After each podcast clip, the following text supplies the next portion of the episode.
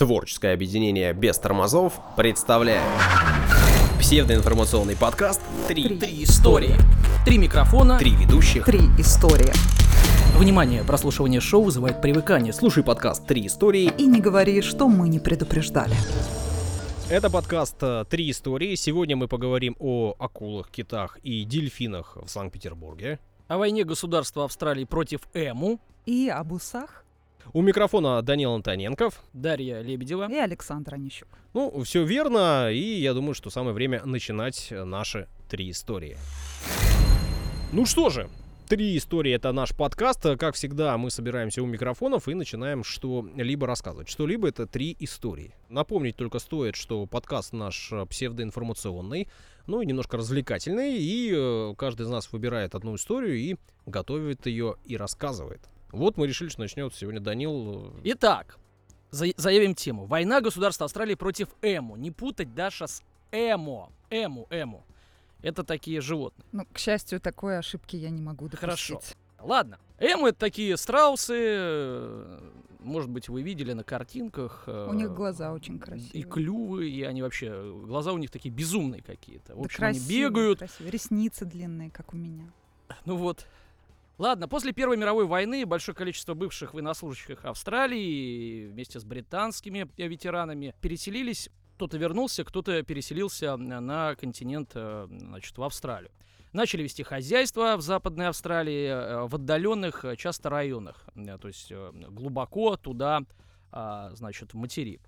И э, с началом Великой депрессии в 29 году, это 1929 год, если кто-то помнит, вот. э, Да-да, как сейчас. э, депрессии и все такое, австралийское правительство э, значит, предложило фермерам увеличить площади посева пшеницы. То есть А- давайте, давайте э, засадим все, вырастим, всех спасем. А Великая депрессия была не только в Америке, да? Она ну, была э, как и сейчас, э, в принципе, конечно, сегодня экономики э, стран э, тесно э, пересекаются, тогда чуть меньше, но все-таки американская депрессия э, не могла не сказаться на э, депрессии других стран. Э, Советский Союз отскочил, потому что... У нас м, своих, там- своих хватало проблем. да, нет, у нас не своих проблем хватало, у нас немножко была такая замкнутая система, поэтому мы наоборот там развивались какими-то темпами. У нас в этот момент как раз коллективизация, индустриализация. Так точно. И Вот. проторазвертка, да? Значит, правительство обещало всякие субсидии и так далее. Ну, обещало. Обещать не значит э, жениться. Э, Даша должна об этом знать. Я все об этом знаю. Хорошо. Значит, обещала субсидии, не выдала. И э, ребята пшеницу насажали. Правительство что-то не спешило ее выкупать. Ну, не спешило э, выкупать по, по нужной цене. То есть занижало цены, а м, потратились, хочется отбить деньги. И в итоге фермеры пошли на свою уловку и уже угрожали отказаться вообще, э, вообще что-то продавать. И что делать с этим зерном? Спать на нем? Ну вот, не знаю. И, в общем, значит, Матраса набивать. Значит, поля засеяны, все растет, колосится, все прекрасно, но что-то не собирают урожай. И вот такая история. Но разговор э, про пшеницу частично, потому что э, в это же время в этих районах, значит, э, пробегало большое количество эмо. Ну, у них миграция и так далее. В общем, 20 тысяч голов. Значит, они, в принципе, э, эмо регулярно мигрируют туда-сюда. 20 тысяч. Это вот Петровский, да, Саш? Да. Ты же И фанат. 40 тысяч ног. 40 тысяч ног, значит, э, значит, 40 тысяч глаз красивых, широких, 20 тысяч... Глаз больших с ресницами. Не путайте, пожалуйста, А показания. сколько ресниц? А, вот это уже вопрос такой. Сложно. И вот, значит, они мигрировали туда-сюда, пробегают большие площади пшеницы.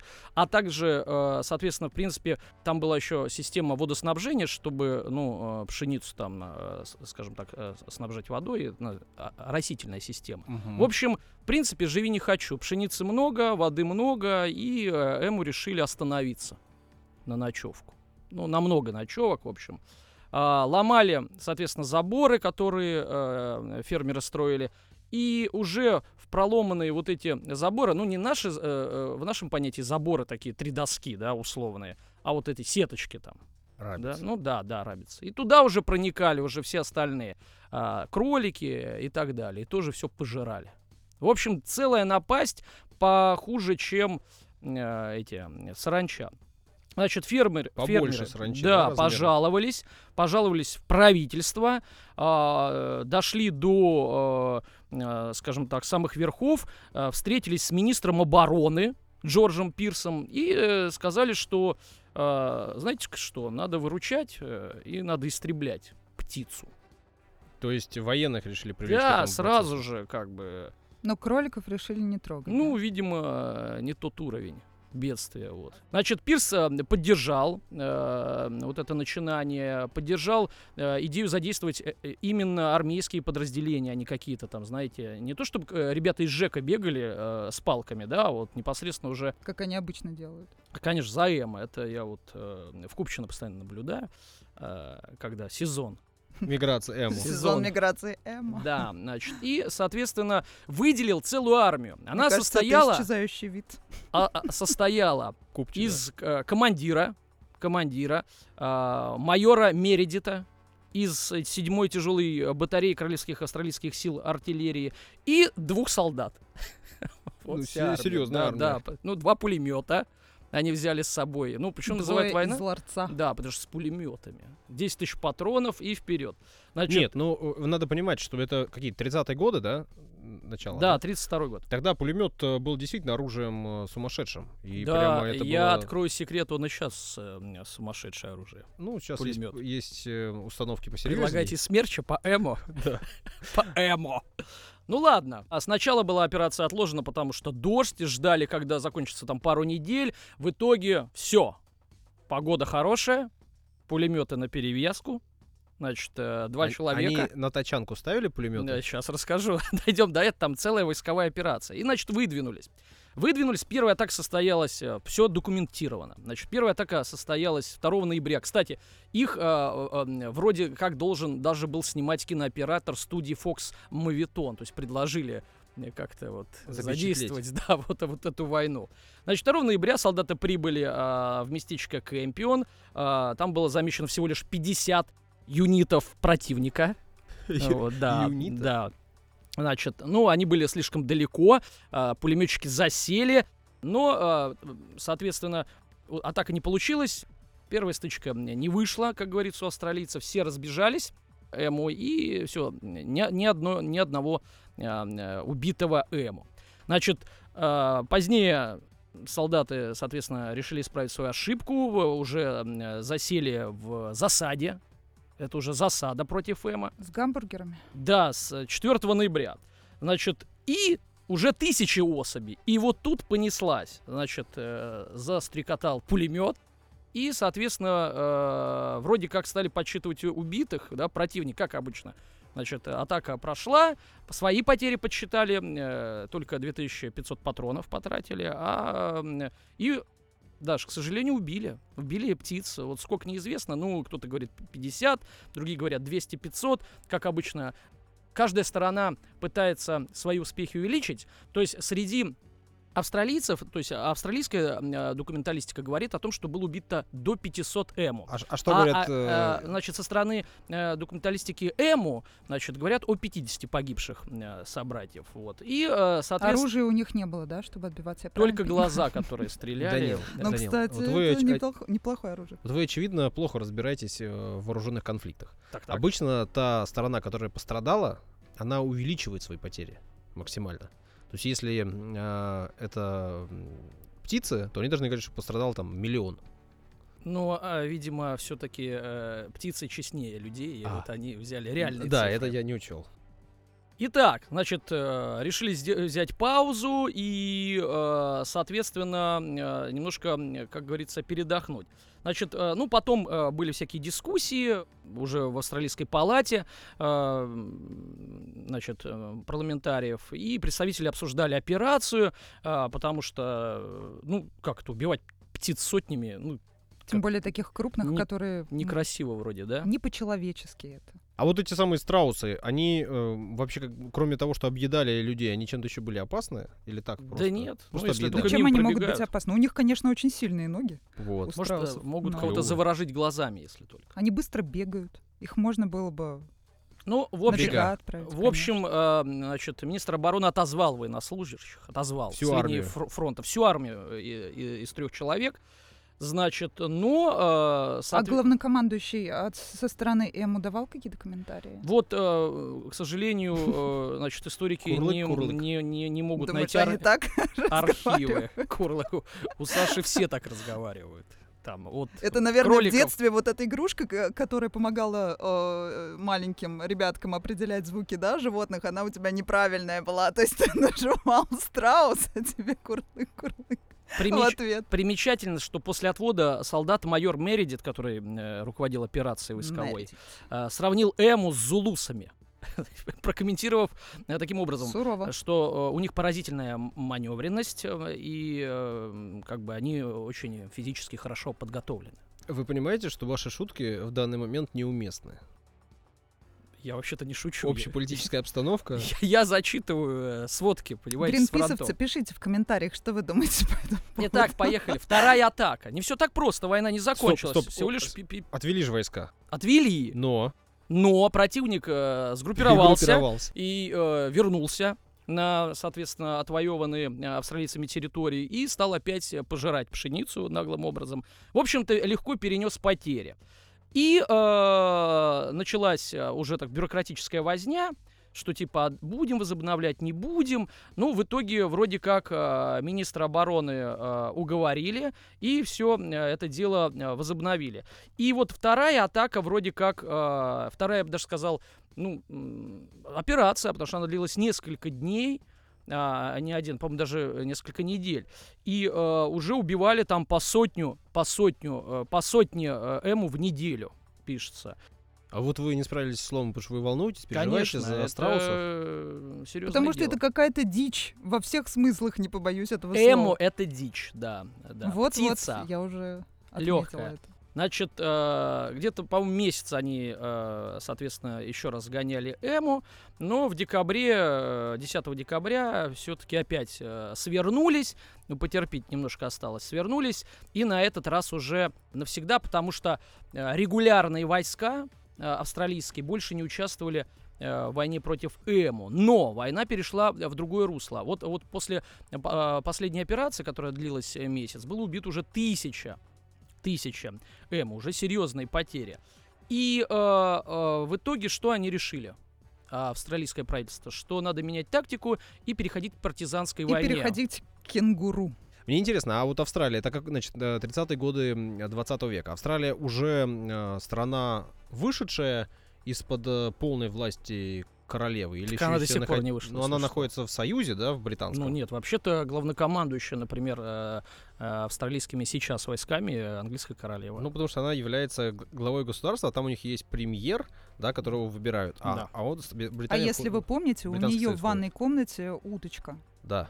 И это И человек может э, быть и главнокомандующий. страус, и может быть и страус тоже. И отправлял, значит, вот... вот В итоге гонять. партизанская война, вот последнее, как говорится, а, а, замечание, принесла успехи, потому что м, что сделало правительство? Оно сказало, что мы будем выдавать поощрение за убийство Эму. И народ на, перевес с берданочками отстрелил в итоге 57 тысяч Эму. Ничего себе. Вот А это- е- есть То есть регулярные войска тысяча, а, а- а ребята... А эти- что-то поучительное в этой истории будет, или это просто о жестокости Конечно, человеческой? отстаивайте свой хлеб. Нет, а вы не изучили вопрос, сколько сейчас э, проживает э, страусов этой породы в Австралии? Ну, мне не хватило времени. Я был уже начал считать А при их- помощи Ну, Google то есть карт. мно- много, Много, всё-таки. сбился. Много, я понял. Ну ладно, хорошо. Продолжаем э, подкаст «Три истории». Первую из них мы уже поведали вам. э, Переходим ко второй, и я решил, что я буду вторым в этот раз, и буду вам рассказывать. Как ты произнес я? Саша, Прям у тебя такая обвё- же веселая и жизнеутверждающая, как у меня, надеюсь. Но у меня тоже про животных во многом, но э, начать я хочу У с меня другого. вообще-то про австралийцев. Про австралийцев, а А у меня про про животных. Вот э, мы с вами проживаем в Санкт-Петербурге, и от- здесь запишем подкаст. Понимаю, что нас могут слушать по всему миру, но э, вот проблема, как мне кажется, которую я хочу обсудить сейчас, она вол- волнует э, не только наших горожан и людей, которые приезжают к нам в город, но и всех должна волновать, потому что это серьезно. О чем я говорю? О том, что у нас в России очень мало уделяют э, туризму внимания. Вообще, как мне кажется. Вот, э, Да ладно. да. Ну Давно вот се- выходил на Невский. Сейчас на самом деле много всего по поводу туризма и огромное количество статей, да, но до недавнего времени эта тема действительно так остро не стояла. Ну, я почему говорю туризм? Вот туризм, он ведь предполагает э, и некую обустроенность, да, пространств, куда мы приглашаем. Понятно, что Санкт-Петербург это один из красивейших городов мира, и здесь есть что посмотреть. Но при этом в Санкт-Петербурге есть море. Есть такое. Но как-то вот э, большинство даже жителей города так пренебрежительно говорит залив. Ну да. Всегда, исключительно. Никто, не- никто не, не говорит о том, что это Типа на Балтийское моря. море. Да. Да, ну и э, если посмотреть на благоустроенность территории, да, то Нева, она вся в граните, она красивая, там есть набережная, там замечательно. А вот э, так, чтобы выйти в черте города где-то и посмотреть э, на В море, черте сложно, да. Вот Совсем э, тяжело. немножко, если э, там северо-западней, да? ну вот смотри, куда есть э, там солнечно-песочная, да, вот ну, Дарья, я знаю, Лисинос там, ничего. бывает в тех краях в последнее Бывает, время. бывает. Там вот как вот на данный момент, Как в данную секунду, хорошо? Вот в данную секунду не знаю. Погода такая переменчивая. Последний там раз, когда хорошо. была, было чудесно. Да. да. Ну, э, там есть пляжи, Кабиночки да? там. но по- Мелковато, конечно, но атмосфера а, морская присутствует. Но мне кажется, все равно э, не до конца это все благоустроено, и стоит развивать. Есть возможность А мне туда- нравится вот эта дикость, вот эта дичь. Можно найти тайные э, уголки и места, уединиться с кем-нибудь, с другом, с подругой, да, и да, очень, очень странная реакция, Таня. какая-то прям Да новогодняя. просто, судя по всему, Данил давно не, уеди- не уединялся ни с кем, поэтому вот у него как-то вот так вот кустах. Ладно, надо как-то переводить тему, потому что, судя по всему, Данила... Ну-ну. Значит, э, несколько фактов я подготовил, по- э, чтобы вы понимали, что море у нас есть. И не только вы, но и власти кусты, города, и все остальные, чтобы вы понимали, что в Санкт-Петербурге есть море. Мгм. Вот э, немножко о нашем самом море. Площадь Финского залива вообще-то почти 30 тысяч квадратных километров. Если честно, а, Кронштадт портит всю картину, потому что смотришь вперед, да, ну, в заливе находясь, и э, он закрывает а, вот открытое пространство. находится и на получается горизонте как и- будто бы очень большое озеро, лужа, я не знаю. Ну, вот эта часть, которая ограничена Кронштадтом, да, если провести линию от Лисьего носа к Кронштадту и от Кронштадта сюда в сторону Ломоносова, эта часть называется вообще-то Маркизовая лужа или Невская губа. Кстати, Дань, я знаю, какой мем подойдет э, твоему характеру больше всего. Вот, стоят, а ты значит, раздаешь а, мемы характера? Да, обязательно. Да, вот мне се- сейчас сразу на ум пришло, стоит, значит, пожилая пара, и написано, как э, подобрать себе человека, с которым можно прожить всю жизнь. И они смотрят оба вдаль, как раз в морскую даль, и один из, э, из них говорит, некрасиво, а второй, мне тоже не нравится. И вот когда а, обоим людям не нравится одно и то же, они чувствуют какую-то особую близость. Вот у меня другой мем возникает, даже см- смотря на тебя. Я еще ни, ни- ни одного не видел, я вот нарисую. А, Значит, Рисуй, с- давай, с- у меня образное стоят воображение. кусты и, а, и- и- Стоят да, да, и, кусты. р- да, и там э, такая подпись. Фрейд, ты а, жив. а, а, Там есть место. Есть, есть место там. Ну-ну, Э, Можно я продолжу? да. Да. Так вот, значит, э, Маркизова лужа называется этот участок, который вам не нравится, потому что, значит, портит э, горизонт Кронштадт. Название так себе. А почему, знаете, откуда такое название? Нет. Был, значит, у нас когда-то, я же, я же готовился, значит, так. был когда-то у нас при дворе э, человек, э, француз, э, даже я сейчас вам скажу, как его точно Маркиз? звали. Да, Маркиз. Маркиза, Вот, и он, были сложности в тот Угадал. момент в России с деньгами, да и вообще, и в общем, он принял решение, что нужно плавать здесь поблизости, да далеко не заплывать, и, в общем, Маркиза Луза. Звали его, значит, Маркиз э, Ж- Жан-Батиста Де де Траверсе, француз-эмигрант.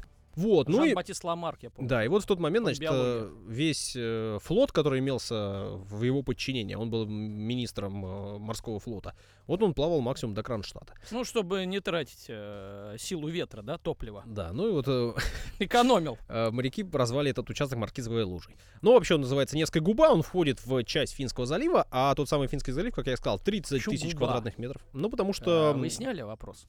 Потому что все участки, куда подобного толка называются губой. Он, ну, у нас, если вы посмотрите карту Финского залива, там не только есть э, Невская губа, там есть большое количество Хорошо. подобных. Разных губ. Да, да, да.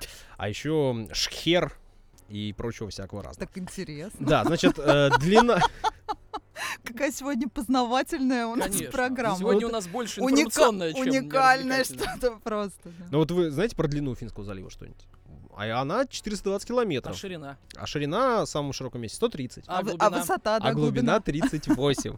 А, Самая, маленькая. Как ты подготовился на любой 38 вопрос ответ. средняя, а 121 э, Типа максимальная. друсть. Типа Друзь, да. Значит, входим мы в... Наш Финский залив входит в Балтийское море, но Балтийское море относится к бассейну какого океана, как вы думаете? Ну, северо-ледовитого. Нет Атлантического. Мгм. Плохо вы знаете Пам-пам-пам, географию. пам-пам-пам, Значит, пам-пам. Эстония, Россия и Финляндия имеют города и территории, которые находятся на Финском заливе. Мгм.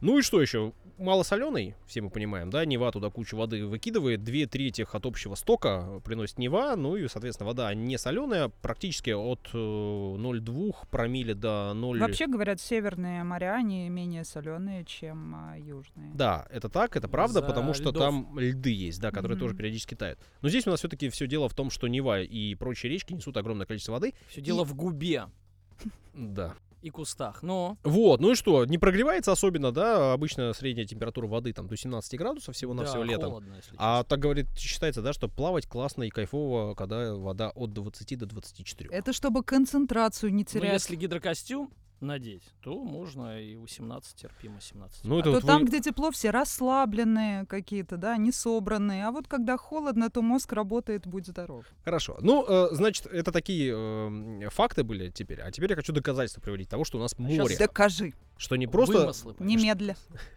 что не просто у нас тут какая-то водичка э, непонятная, а море. Так, И доказательства от самой матушки природы я подготовил. Матушка. Матушки природы. Вы Итак, да- встречались с матушкой, как она? э, она принесла мне страницу доказательств. Э, Чту вам их. Итак, э, значит, вы знаете, что у нас живут тюлени Да, ну, э, в Финском там, заливе. Да, да. Вот, э, называются они кольчатые нерпы, да, И, и, постоянно попадают в сетки. и длинномордые Нерпы. Ну, не так, чтобы Сетки, постоянно. там, э, там вот эти фотографии тушек на берегу, вот это все. Ой, э, Даня, плащ, как э, цинично ты говоришь. А как женщин и они... детей. Нет, почему? Никто не плачет. Кстати, очень сознательные у нас граждане. Они вовремя находят этих нерп, чтобы их собаки не успели и птицы поклевать. А какая разница? Нерпи уже все равно. Ну, как это ей все равно? Люди успевают позвонить в специальную Так. службу, и их спасают. Вот уже Нет, нескольких смысле, недавно мёртвые, выпустили. Нет, не А. мертвые, а те, которые дрейфовали, еще живы. А мертвых тоже убирают или э, дожидаются собак и птиц? Это лучше ты узнай по жестокости, ты у нас сегодня Вот, ну, если вы вдруг увидите нерпу где-то в пределах города или рядышком, который будет сидеть где-то и скучать, грустить, вы ее не трогайте, а позвоните в фонд э, Да. друзей Балтийской нерпы, вам расскажут, как поступить, приедут Как и ты мило спасут. сказал, будет скучать, грустить. Да, ну потому что вообще... Фонд друзей. Балтийская нерпа, да. Да-да-да. Это профессионалы, а вообще-то вот э, вы говорите про собак. Э, Те самые тюлени тоже относятся к под отряду Собачьих, собакообразных. собакообразных, да. Ничего себе. Да, так что они ближние родственники. Может, они там познакомиться подходят, но, конечно, все же лучше. Это скорее наши собаки, наземные родственники э, тюленей. Ну потому да, что при- все-таки примерно так. все Но- вышло из воды. Но к тюленям мы как-то привыкли, да, тем более, что тюлени на самом деле и в Ладоге можно встретить, вот этих самых э, кольчатых нерп, например. Да, и в- вроде А как... в какой момент и- и я оказался на передаче в мире животных? Вот я вот не могу. к- А когда... ты сам завел сегодня такую Да моду. нет, у меня нормально, я мир, передача ми- в У мире тебя животных. нормально все про э, убийство. Вот именно, да. там не убивают, а Саша... Хорошо, что мы с твоей историей начали, а не закончили. Я вот одно могу сказать точно. Но ну помимо, э, значит, нерп... Николай Николаевич, Да, э, почти, Дроздов. почти. У нас еще и дельфины бывают. Вот заголовок мне попался. Дельфин Афалин заметили в Финском заливе. И это, ну вот дельфинов увидеть у нас, мне кажется, это прямо что-то такое из разряда фантастики. хорошеет Финский залив, чище становится, да? Да, ну, значит, кто такие дельфины и афалины? Это одни из самых больших дельфинов, они еще иначе так и называются, большие дельфины, или бутылконосые дельфины. Ну, значит, О, наша тема. длина этих э, де- дельфинов э, до трех метров примерно, а иногда и до трех с половиной. Не видел никогда таких бутылок больших. Весь, Бутылка носа и дельфин. весь эти ребята могут А как почти... называется, вот когда развозят, веселый водовоз развозит, э, вот такие большие э, банки э, по 20 литров э, в офисы. Как вот это бадья называется? Есть на официальное название? Не знаю, я не готовился Даша. к ответу на этот вопрос. Вот такая большая бутылка, и так бам, насаживаешь и пьешь целый день. Бойлер какой-нибудь, ну, не знаю. Которую, наоборот, В общем, блин, да не знаю. никто её, ничего короче. не знает. Ладно. А вы знаете? Нет. Ну хорошо. Значит, я Ну, я знаю, как человек называется, который носит эту бутылку. Бутылка нос. И... Водовоз, бутылконосый. Нет, Это человек бутылка Афалин, нос. А это... грузчик Афалин, Значит, я, доставщик. Я настаиваю, что моя история интересна слушателям. И хочу, чтобы они ее услышали до конца. Но. Они были прерваны. Да, видишь, как мы там. взбодрились. Очень Вижу, да. интересно. Значит, э, примерно 67 тысяч особей, это самая большая популяция, обитает в Мексиканском заливе, а вы, как вы понимаете, там тепло, хорошо, и это совсем не наш финский залив. Вот, но у нас тут э, не так давно, а именно этим, э, этой весной, увидели дельфина. Увидели дельфина Чего и, им, э, в и он Мексике, да, увидел не жилось. людей. ну не знаю, вот они плавали-плавали и приплыли к финскому городу Лависа. Значит, находится она в 87 километрах от Хельсинки и всего-навсего в 50 километрах от российских вод, э, то есть совсем-совсем недалеко от Питера. Но примерно все-таки не у нас. Ну, все-таки в Финляндии, да, там? ну, смотрите, э, Финский залив, как я сказал, там три страны, Финляндия, Эстония и Россия. А вот от, Сан- от там. Санкт-Петербурга до того места, где были дельфины сфотографированы, 200 э, километров. А Ну, до границы вообще-то- всего-навсего э, 87. Они же потом и дальше проплыли. Точнее, 50 километров. Да, скорее всего, они заплывали в наши воды, просто э, их не так уж так бы прямо совсем отс- отслеживали. Три взрослых особи Мгм. плавали там. э, Финские ученые сказали, Щас что, Саша в общем... имена их назовет, я чувствую. Паспортные данные. Три особи. Игорь, Да. Степан и... Ну, финны Да, же... даже- финны да, семья наблюдали. такая современная, как говорится, Игорь, Степан и Валера, да. Семья из трех особей. Взрослых. понятно, Вот. Ну и наши, даже наши соотечественники э, успели их зафотографировать и снять. Ну, по-моему, было это совсем Они прикольно. позировали при этом? Ну, Когда они- их увидели, они... «М, Но они выпрыгивали так, как настоящие дельфины. Они Ой, же настоящие классно. дельфины. Да, это прям красота. Ну вот это... Настоящий дельфин. Можно сказать, что опять же это случайность и исключение, да? Есть же такая пословица, что э, э, что как как называется? Ну-ка, Дарья, сформулируйте. Какая пословица? Я думаю, Ну, что ко- не умею читать. которая на самом деле все, всем известна в сокращенном виде о том, что И исключение съесть, и- подтверждает правило. И рыбку съесть. Кто о чем, а Даша? э, А нужно Нет, кстати, они же млекопитающие. Нет, беру свои Они слова не рыбки, назад. Ну, а все остальное можно сделать. Кстати, Поехали. одни из самых умных, между прочим, млекопитающих на планете, И которые живут себе, веселятся. Я бы хотела быть дельфином. И сексом э, занимаются Да, ради ради получения удовольствия. удовольствия. Все, мне кажется, это знают. Ох, Данил, вы знаете? Нет. Мне кажется, вот факт про свиней, про оргазм свиней и про дельфинов, про их любовь знают все. Уже от мала до велика, по-моему. Я узнал, что у Даши любимая пословица и рыбку съесть. И мне этого достаточно. Нет, мне кажется, это твоя. Я просто ее Хорошо. озвучила. Ну ладно, дельфинов видели в Финляндии, вы, вы уже начинаете мне предъявлять претензии, а я вам скажу, что вот, например, кита, горбатого кита видели в Выборге, в Это Выборгском моя заливе. мечта увидеть кита. Вот А надо отправляться в Выборг. Горбатый. А, а горбатыми их называют, потому что они плавают, э, когда в момент плавания они немножко сгибают спину, и так ощущение, что не горб. Хотя на самом деле А горба зачем никакого они нету. Ну, они так просто плавают э, хвостом, э, чтобы продвигать себя вперед, они делают А, движение ну, в мало ли, сторону. Они просто всякие знаки же киты подают, они интересные всякие движения делают. Спиной, да. Да, ну вот. Нет, когда подпрыгивают, когда они выглядывают из воды, они по-разному это делают, да, и дают какие-то сигналы. И фонтаны испускают. Так вот, такие фонтаны и были замечены в Выборгском э, заливе. Ничего И, себе. конечно же, куча народу это все снимала. Если вы ВКонтакте наберете э, горбатый кит в Выборге или в городе Высоцк, вот, в Мгм. городе Высоцк, то вы увидите видео. Несколько роликов. А какой он по размеру? 7-8 метров примерно был тот, что у нас тут плавал. Это, в общем, не самых э, больших размеров э, Ну да, кит, потому что вообще они там до 15 Ну, вообще, как метров смотрите, все сходится, да? Помните э, Горбатова из, из фильма «Место встречи изменить нельзя»? И э, главный герой Жи- э, Жиглов играл э, Высоцкий. Высоцка, Горбатый кит. Мгм. Мгм. Ну вот, Совпадение? Очень глубоко. Не Не Да. думаю. Ну вот насчет совпадений. А, Не так э, давно, в общем-то, ну там 13 лет назад, 14 мая 2007 года, в Неве, в центре города практически, а, возле Володарского моста сетями выловили акулу. Оу, И вот это А у новость нее меня, какая конечно... порода была? стремновато. Ну вот э, насчет А пор- то у нас уже горбатые вместе с Да. бутылконосами, ну как водится, Да. всегда рядышком Насчет плавают. э, породы той акулы какие-то данные расходятся почему-то. Значит, э, в одних источниках утверждает, что это была полярная акула. Ну, вроде как, знаете, север и должна быть полярная. В других утверждает, что это была сельдевая акула. Ну, вообще это стрёмно, да? Мы всегда думаем, что э, акула это не про нас, это даже не Черное море. Да, и чувствуем есть, себя в Да, безопасности. мы плаваем ложной, где, как где оказалось. хотим. Я сейчас не удивлюсь, если в каком-нибудь озере, блин, области. Ну, Но это уже, это уже слишком. Ну еще в ручье скажите. Ну вот, э, значит, э, поймали акулу впервые за 300 лет, понятно, существования города Санкт-Петербург. Ну, с ума сойти. Акула большая. э, То, что, чтобы вы понимали, значит, э, 35 килограмм и полтора метра в длину. Ну, то есть такая рыбка не маленькая. Поймали ее Да. сетями, и, в общем, рыбаки, которые поймали, утверждают, что они ее видели несколько дней, что они ее наблюдали, и что, в общем, сети они специально ставили так, а, чтобы акулу. перегородить у него, потому что они хотели ее поймать, потому что они Так а сказали... что они с ней сделали? Ну, что, они ее поймали Так, и отдали... Нет, какой? Они ее поймали с сетями, а вы понимаете, что все, что попадает в сети, практически уже живым оттуда не уходит, потому что оно задыхается.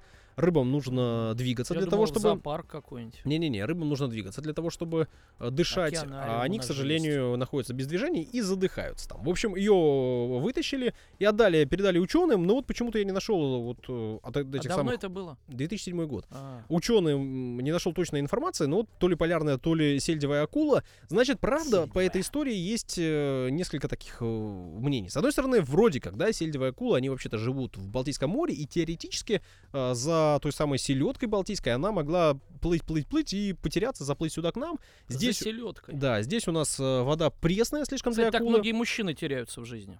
Уходят. Плывут за селедкой и все. Пропал человек. Ну да, а, вот. Но другие же утверждают, что слишком много совпадений. Значит, одно из совпадений заключается в том, что практически в то время был праздник э, нашей замечательной корюшки. Ну и эту самую акулу, после того, как изучили, посмотрели ученые, э, на этот, самый, Да это корюшка на большая. этот самый праздник повезли и всем там показывали. Но у нас так любят Вот. праздники отмечать, что могут перепутать. И да. потом вы ее видели у метро Международное продавали в лотках. Нет, она ехала в метро. В просто. метро, да. Ну, в общем, э, кто-то говорит, что это рекламный ход и ничего более, что привезли специально, выпустили ее туда и в сети загнали, чтобы... Саш, ты обещал, что история твоя будет короткая. Что происходит вообще? Все, заканчиваю историю. а ну, что, а, все? кто-то- Только три? Как всегда, три, как То в есть сказке. акул вам Животных. мало, китов и дельфинов вам мало, вы чего-то еще хотите? Я скажу, что пока я искал, искал я нашел информацию, что Кстати, у нас селедка даже была. в Неве пиранью ловили, вылавливали. Ну, это уж мне совсем показалось какой-то фантастикой и глупостью, потому что, ну, понятно, что пираньи сюда заплыть не могли. Видимо, здесь они кто-то из, знаю, из банки выпустил, а потом она потерялась и в сети попалась. Вот, ну вот э, акулы все же были. Так что, Внимание, вдруг потерялась пиранья. Ну да, акулу из банки не выпустишь. Это точно. по одной из версий ее привезли и спу- случайно упустили. Но в любом случае, вот Выпало. был такой факт, да. Мимо шли. Ой, у вас акула выпала. А! Ну ладно, у меня еще одна. есть.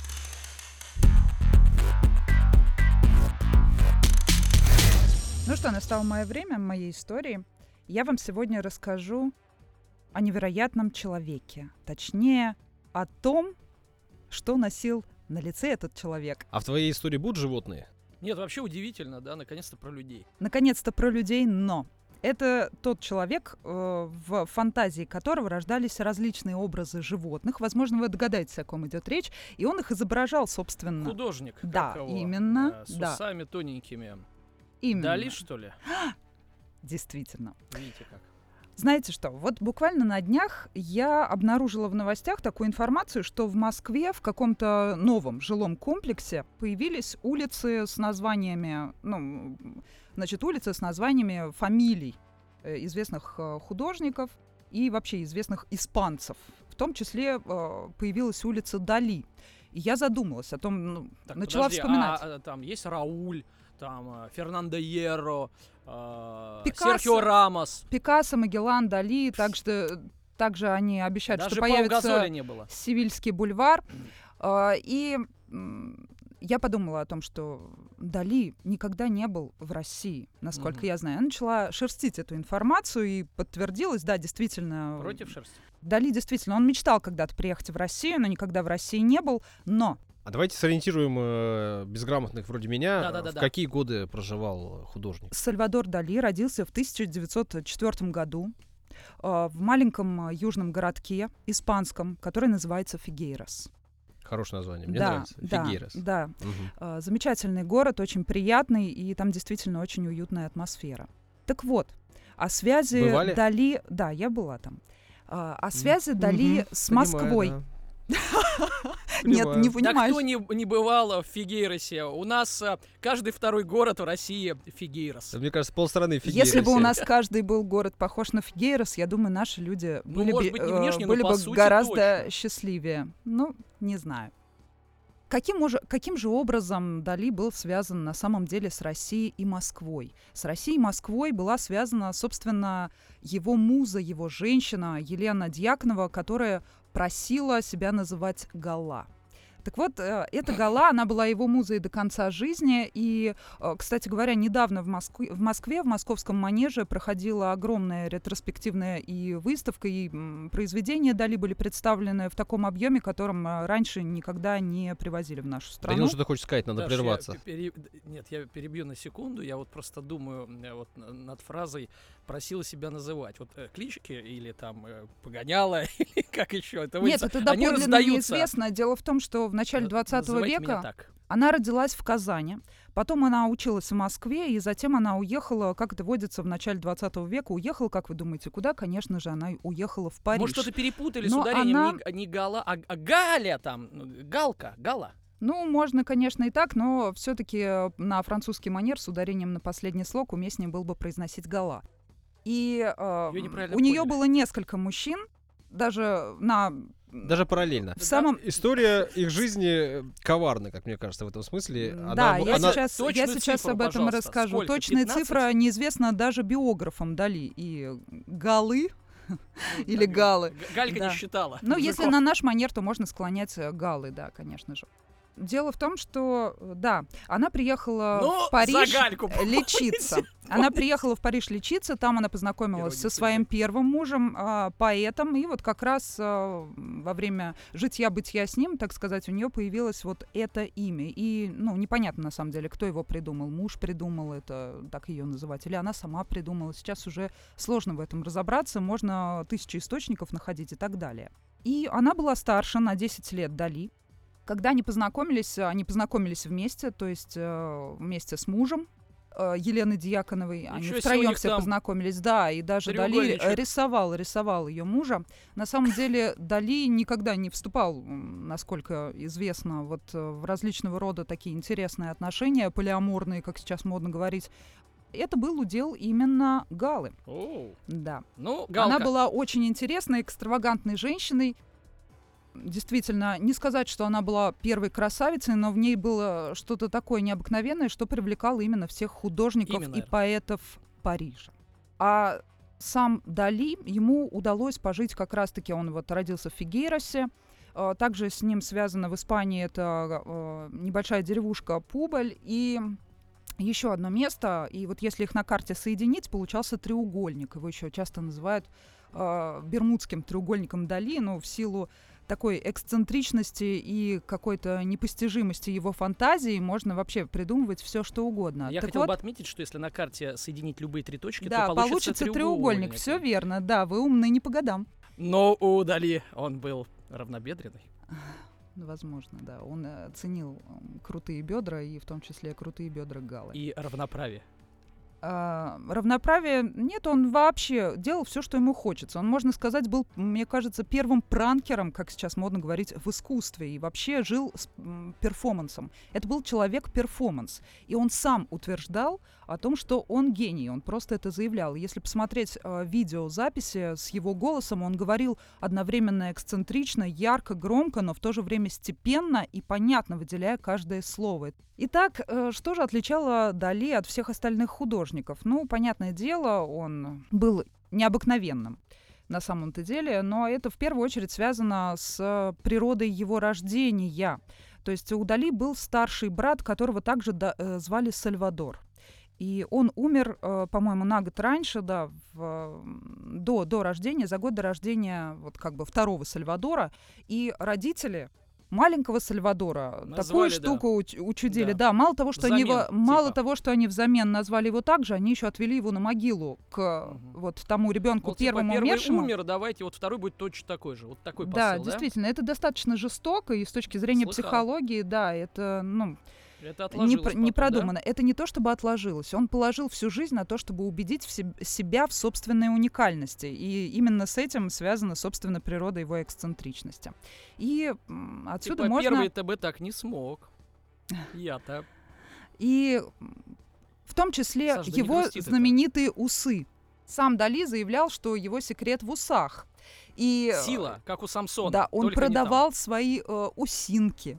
Даже члены группы Битлз покупали за какие-то немыслимые деньги его усы. Да, это действительно так.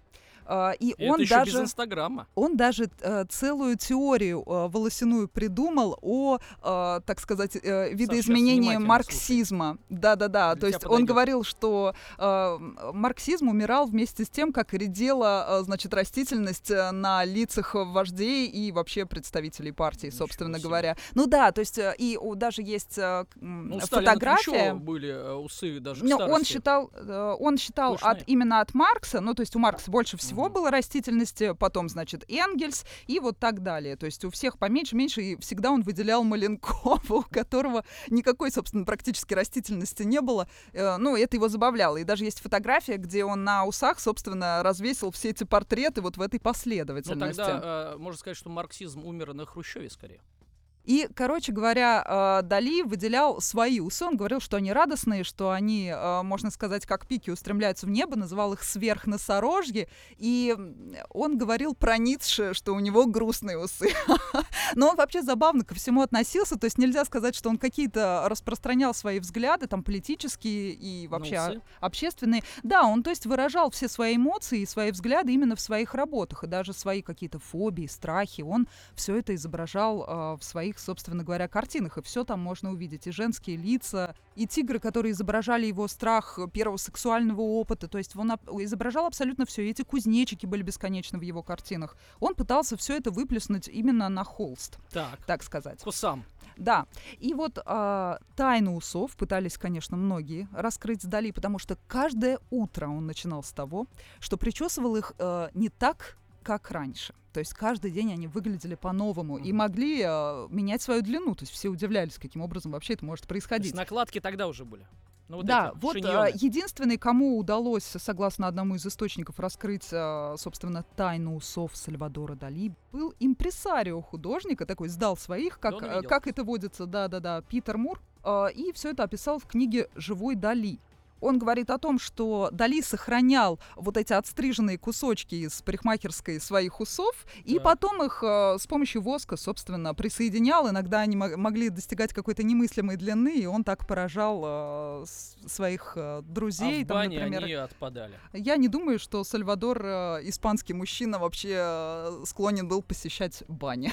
Но у него же было гала, а она могла приучить. А вот я слышал бане. историю насчет посещений. Э, Я так понимаю, что они, э, значит, э, на... Не так, чтобы на закате дней, но через какое-то время разъехались, жили в разных местах. У Галы был практически свой замок, э, где он она подарил ей замок, Вот. да, который он обязан был посещать именно... по расписанию и Была, записываясь была отдельно. бумага, да, определенная. При этом они про- прожили вместе около Дожили. 50 лет. 50 лет. И это случилось уже на закате.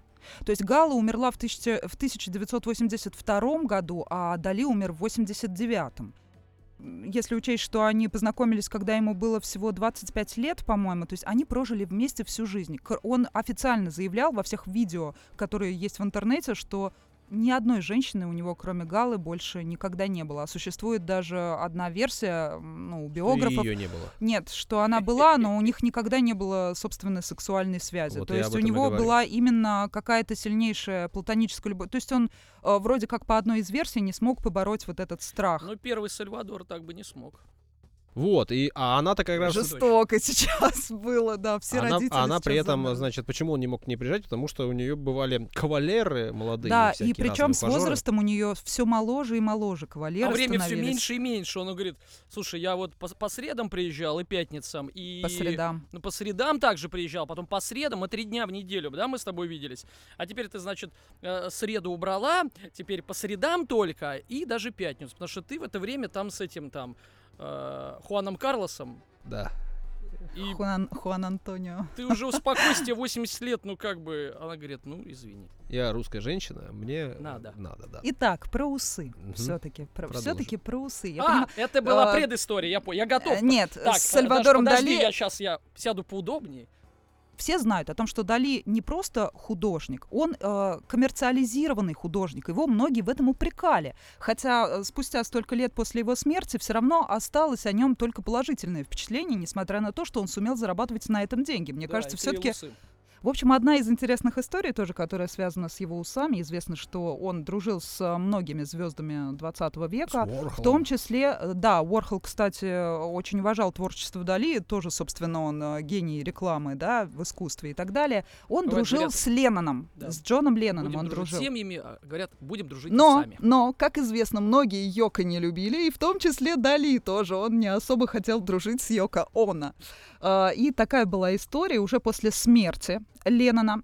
А, Йоко Оно как-то раз обратилась к Дали а, со странной просьбой прислать ей волосы из его легендарных усов. Но он из-за того, что опасался ее, он подумал так, она меня, возможно, просто сглазит. Ну, может быть, он себе представил, что она куклу Вуду сделает Мгм. из его усов или что-то подобное. И он, Обычные общем, вот эти католические штучки. он ей отправил а, в конверте стебли сухой травы. Но что самое смешное, это, в принципе, ну что, ну шутка и шутка. Смешно то, а, что она ему за это заплатила 10 тысяч долларов. Нормально. Мне кажется, что э, если кто-то продает э, траву в конвертах, ее покупают за 10 тысяч долларов, это может вызвать вопрос определенных Кстати, к ним, а, к ним, да, Не, к ним с 10 Галой было очень вопроса. много вопросов. Саш, и, между теме. прочим, многие считали, что из-за того, что из Испании они переехали э, в Париж, ну, это вот в военное время, затем и как раз-таки из войны им пришлось переехать в Нью-Йорк, и их многие обвиняли в том, что они э, как раз-таки вот с этой историей как-то это все транспортируют и продают. Но нет. На самом деле Дали всегда заявлял, что наркотик я сам. Вот это Мгм. вот мне нравится. Да. Ну, и у него Да? То Кстати- есть траву продавал под видом усов. Вот. И, как я уже сказала, Сальвадор Дали был э, знатным пранкером. Я думаю, что э, сейчас это модно, а он задал эту моду как раз множество историй. И муравьеды у него были, он а был он выгуливал их. хайпажором, Да, он был, а э, троллем. он был и троллем, и хайпажором. И все это с, боль- с больших букв заглавных, но в то же время он огромный вклад в искусство, значит, сделал. Поэтому самая э, радостная история, которая мне нравится больше всего, это просто что-то невероятное. Это история его встречи с Арамом Хачатуряном, когда э, он, э, значит, э, с гастролями приехал в Испанию. Арам. Да, наш, наш, наш советский Арам Хачатурян. Э, Танец саблями, все дела. Значит, э, ГНЭ. И он приехал в Испанию и, э, значит, захотел встретиться с Дали. А между прочим, в то время Дали жил в Нью-Йорке. И ему сказали, ах, ну Ему не раз вы сказали, хотите, уехал, э, да. а, да, а, дома. да, а ему сказали, ну раз вы хотите, сейчас мы ему позвоним и вызвоним. А знаете, Видимо, мне напоминает мне мое детство, когда заходишь к Сережке так, а его нет, он ушел с ребятами. Так этот приехал. Обидно, а да? Дали дома? Нет, он в А Нью-Йорк Дали уехал дома. к ребятам. А, ну я зайду попозже тогда, тетя Люсь. Да. Да, что-нибудь такое. Галя. Ну, да, было, было практически так же, но, видимо, не знаю, на- насколько легко на самом деле Дали отнесся к этой всей ситуации, но он согласился приехать. И он сказал, «Э, да, пусть Через приходит в мой замок в такой-то день в 14.00. Значит, Арам Хачатурян, его слуги встретили, сказали, э, значит, заявили, аудиенция э, Арама Хачатуряна с Сальвадором Дали начинается. Значит, э, он заходит в огромный зал. Там стоит э, длинный стол с яствами, прекрасным испанским вином, мясом, все там было. Тот голодный пришел, у него уже слюни текут, э, значит, наш композитор. А Дали все нет и нет, и нет и нет, и не приходит, и не приходит. А Да есть что ж такое? или нет? Или А, никого не было. Он, ему даже не у кого было спросить, его там закрыли. И он, значит, э, уже не выдержал, его все это взбесило, и он начал есть и пить. А часы идут и тикают, э, часики-то тикают. Значит, и он захотел в туалет по-маленькому. И он, значит, э, пописал в вазу, которая старинную, которая стояла в углу. И именно в этот момент, абсолютно голый, под, э, значит, танец с саблями в зал врывается на швабре Дали. Проскакивает насквозь зала в э, дверь напротив И исчезает в дымке. и исчезает в Под дымке, песню да, Аллы. Борисовны. Нет, именно под танец саблями, ну, Но то есть это нет? перформанс, А, да, и после этого прозвучал голос, э, аудиенция закончена. Его посадили, значит, Хачатуряна э, в лимузин и отвезли в отель. Самое удивительное, ему там подарили какой-то альбом, по-моему, еще вдобавок. И потом, э, значит, ему-то надо было что-то друзьям рассказывать. Он говорит, да, мы типа обсуждали искусство, он рассказывал своим товарищам, а Дали потом дал интервью, где он рассказал, что, говорит, это вот какие, э, на самом деле, невоспитанные советские люди писают, э, значит, э, в вазы 18 века. Это что такое? какой. Да, они могут потерпеть. В общем, это, да, такая забавная Поним- история. пон- Понимаете, это пранк, который стоит того. То есть вы же находитесь в Нью-Йорке, вам сообщают, что приехал некто, ну, известный человек из Советского Союза, уважаемый, и вы решаете, что, ну, в общем, оно того стоит. Вы летите из Нью-Йорка в Испанию, да, И все это ради того, чтобы на швабре голым проскакать. Ну, видео-то не было, наверное. Видео не было, но можно было же Это же рассказать не историю. розыгрыш с Пельшем и Эштоном Катчером. Да. Видео-то не было. Самое удивительное, ребята, что э, вот эти перформансы, человек-перформанс, э, по сути, жив до сих пор, потому что после его смерти в 89 году его даже посмертная история, она, мне кажется, похожа на какой-то перформанс. То есть после смерти она не прекращается. Буквально вот недавно да, закончилось дело уже окончательно о самозванке, которая очень долгие годы называла себя дочерью Дали. Она экстрасенс, испанка. Да. Кусочки волос приносила, между Да, прочим. да, да. Абель Пилар.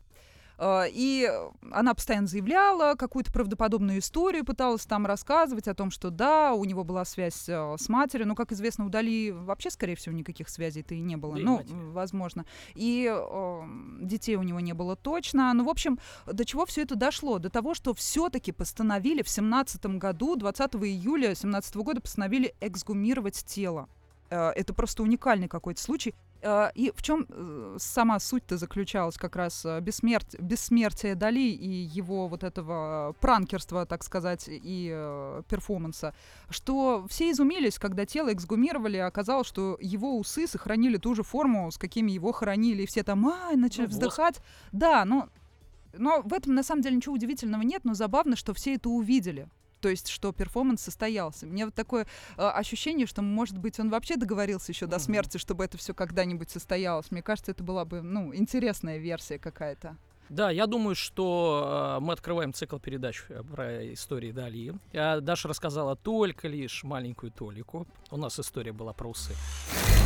Ну что же, три истории на сегодня рассказаны. Думаю, что встретимся в ближайшее время, расскажем еще. Пролетели как за минуту. Ну, примерно час, а так, да, как за минуту.